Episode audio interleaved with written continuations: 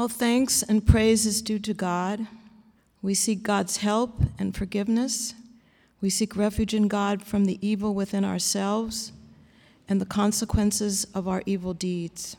Whoever God guides will never be led astray, and whoever God allows to go astray will never find guidance. I bear witness that there is no God but God, alone without any partners, and I bear witness that Muhammad is God's servant and God's messenger. O you who believe, be mindful of God as is God's due, and make sure you, you devote yourself to God to your dying moment. So, my dear Sister Aisha, thank you so much. Now we have a GPS, we know about that. Thank you so much for talking about codependency and shirk. So, following that theme, I'd like to share and remind us of an example from the life of the Prophet, peace be upon him, and the Quran. And this lesson comes from Aisha, one of the wives of the Prophet, and how she faced the temptation of shirk. So here's the story. The Muslims were living in Medina, and they faced a growing fear that the Quraysh in Mecca would attack Medina. They were also under internal attack by some in Medina who were trying to undermine the Prophet's power. So the Prophet was facing threats on both sides, both externally and internally. So, facing the external threat from the Meccans, the Prophet decided to, do, to make a preemptive strike against the Quraysh before they could potentially attack Medina. And as was his practice, one of his wives would accompany him on the, on the march to the battle. For this particular battle, it was Aisha's turn.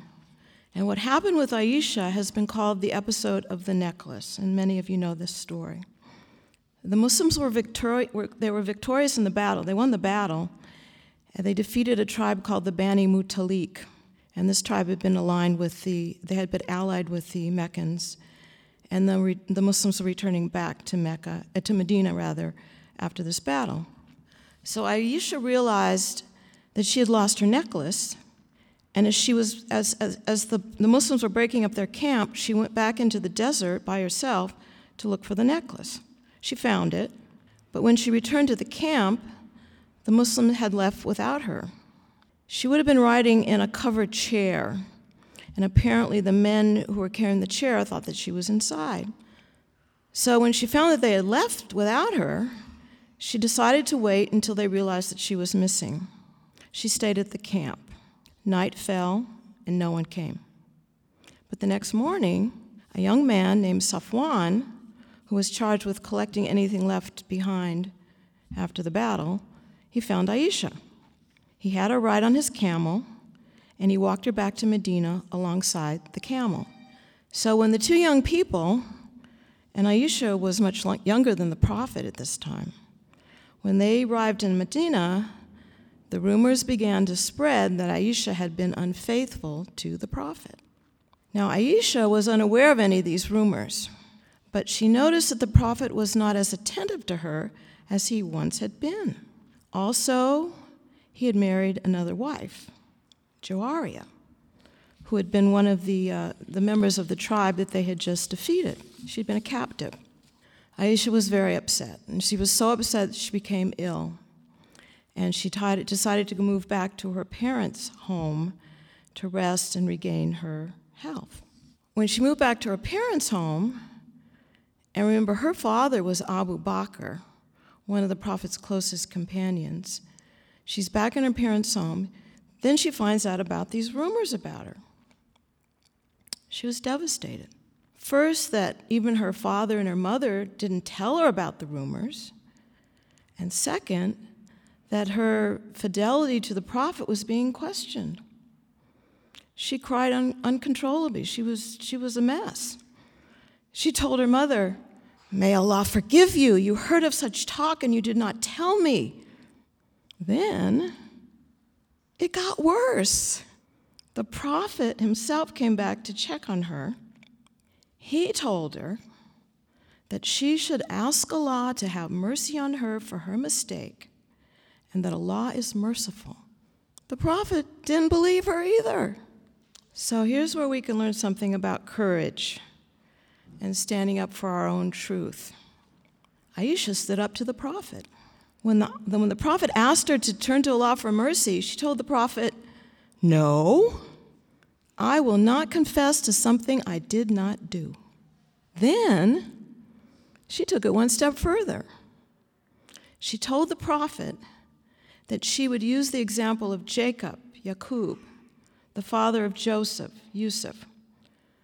Remember when the brothers took Joseph away and Jacob didn't believe their story about the wolf devouring Joseph?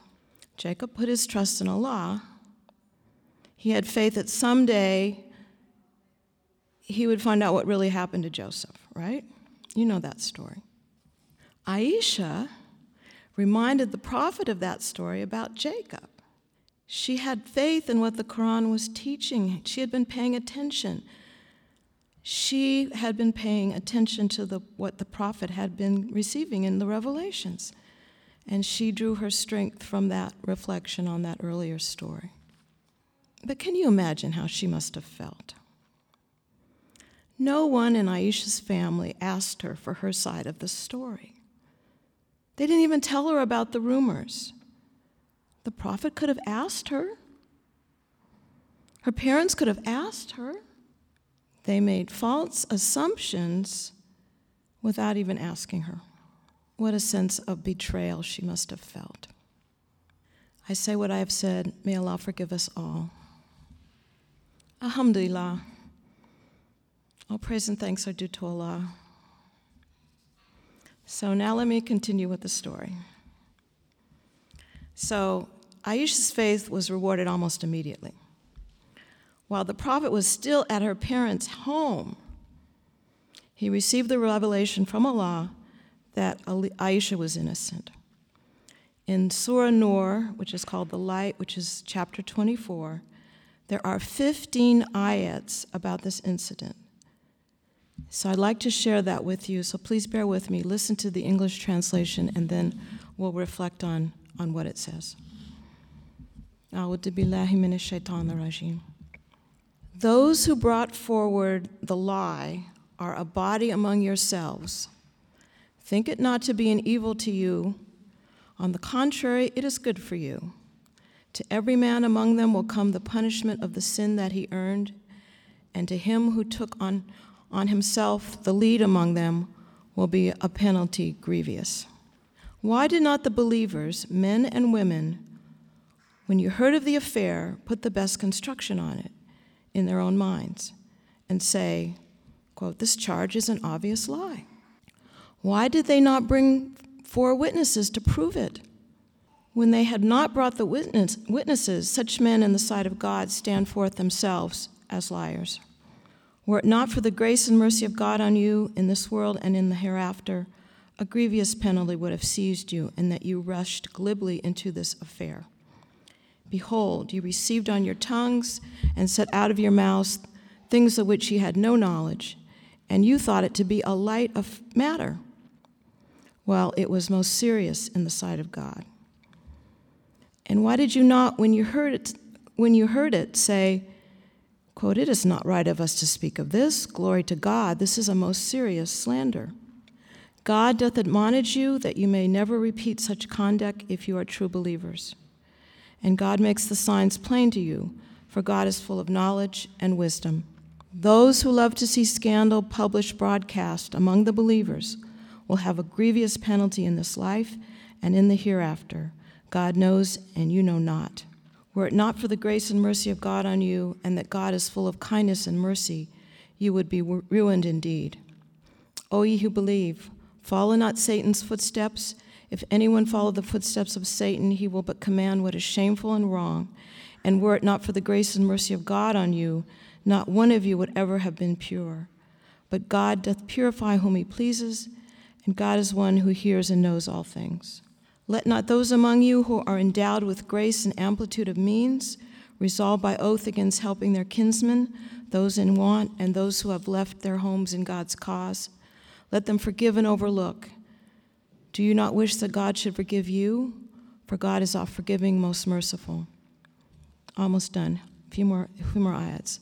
Those who slander chaste women, indiscreet but believing, are cursed in this life and in the hereafter. For them is a grievous penalty. On the day when their tongues, their hands, and their feet will bear witness against them as to their actions, on that day God will pay them back all their just dues, and they will realize that God is the very truth that makes all things manifest. Women impure are for men impure, and men impure for women impure, and women of purity are for men of purity, and men of purity are for women of purity. These are not affected by what people say. For them there is forgiveness and a provision honorable. For them is forgiveness and a provision honorable.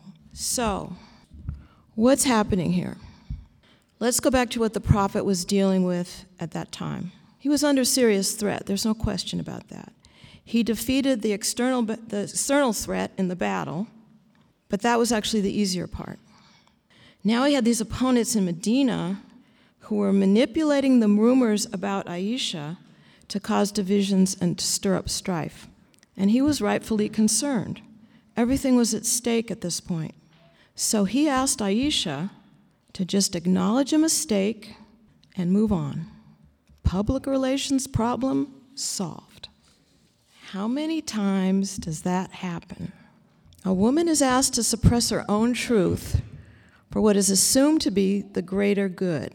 Just let it go. It's no big thing. Get over it. In exchange, someone else benefits or seems to benefit from the situation. Okay, so bear with me here. We are seeing that play out today in the hashtag MeToo campaign. Men benefited from committing abuse, and they and those who look the other way told the woman, the women, to, to let it go, get over it, don't upset the status quo, just move on. Right? The women were asked to deny their truth. They were afraid. They were afraid of what would happen to them if they spoke up. These were powerful men. No one will believe you. No one will believe you. Either the women thought that themselves, or in some cases, the men literally told them, No one will believe you. Right? Sometimes our greatest power comes from simply stating the truth. Aisha could have handled the rumors about her differently. She could have protested. She could have tried to clear her name. She could have gone to the young man, Safwan, asked him to defend her. Tell him nothing happened. Nothing happened. She could have asked her accusers to produce evidence of what they alleged. But no, she made a calculation. Given the times that she lived in, she probably knew that, she probably knew the odds were pretty much against her. These were powerful men. She might have thought to herself, no one will believe you, Aisha. No one will believe you. So, what's the lesson? Aisha knew that Allah is greater than any man, even a prophet. She knew that she would have to answer to Allah for anything she did in this life. And she knew that she could not admit to something she did not do. That would be a lie. Aisha revered and loved the Prophet, and she fought for the mission of establishing Islam with everything she had. She would have done anything for Islam except one thing. She would not risk the displeasure of Allah with shirk, with telling a lie to please someone else besides Allah, even if that someone else was the prophet, even if that someone else was her husband. She knew she had to do two things. Number one, she had to speak her truth no matter what. And number two, she had to believe in Allah's mercy un- un- unequivocally. That's faith. So, what did she do? She stood up to the prophet. Now, the Quran gives us this story as an example. And the fact that this story, in the length that it is, I told you it's 15 ayats in the Quran, there's something important for us to learn about this. We are commanded to speak the truth and rely on Allah alone, no matter our fears. We must rely on Allah in times when no one believes us, in times when even those closest to us betray us or desert us. This is a serious test. But Allah shows us through Aisha's in this lesson that she learned. It teaches us that rather than fearing men, our greatest fear should be to do something that displeases Allah.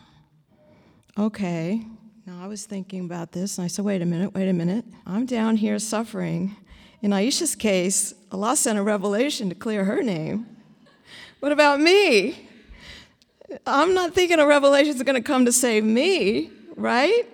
But what is the lesson again? When we are tested, we must do what Aisha did. We must speak our truth, knowing that we must answer to Allah. We must trust that Allah will make a way for us. At the time, it does not seem that there is a way, but Allah assures us sooner or later, there's always a way. Again, in the words of the Quran, there is forgiveness and a provision honorable. Let us pray. Ya Allah, transform our fears into hope. Strengthen us in the same way that you strengthened Aisha. Illuminate, illuminate our way with the light of your glorious Quran. Endow us with the resolve to follow its dictates and let its wisdom blossom within our souls. God commands justice, doing good, and generosity towards relatives, and God forbids what is shameful, blameworthy, and oppressive. God teaches you so that you may take heed. Ameen. Wa salat. Let us make the prayer.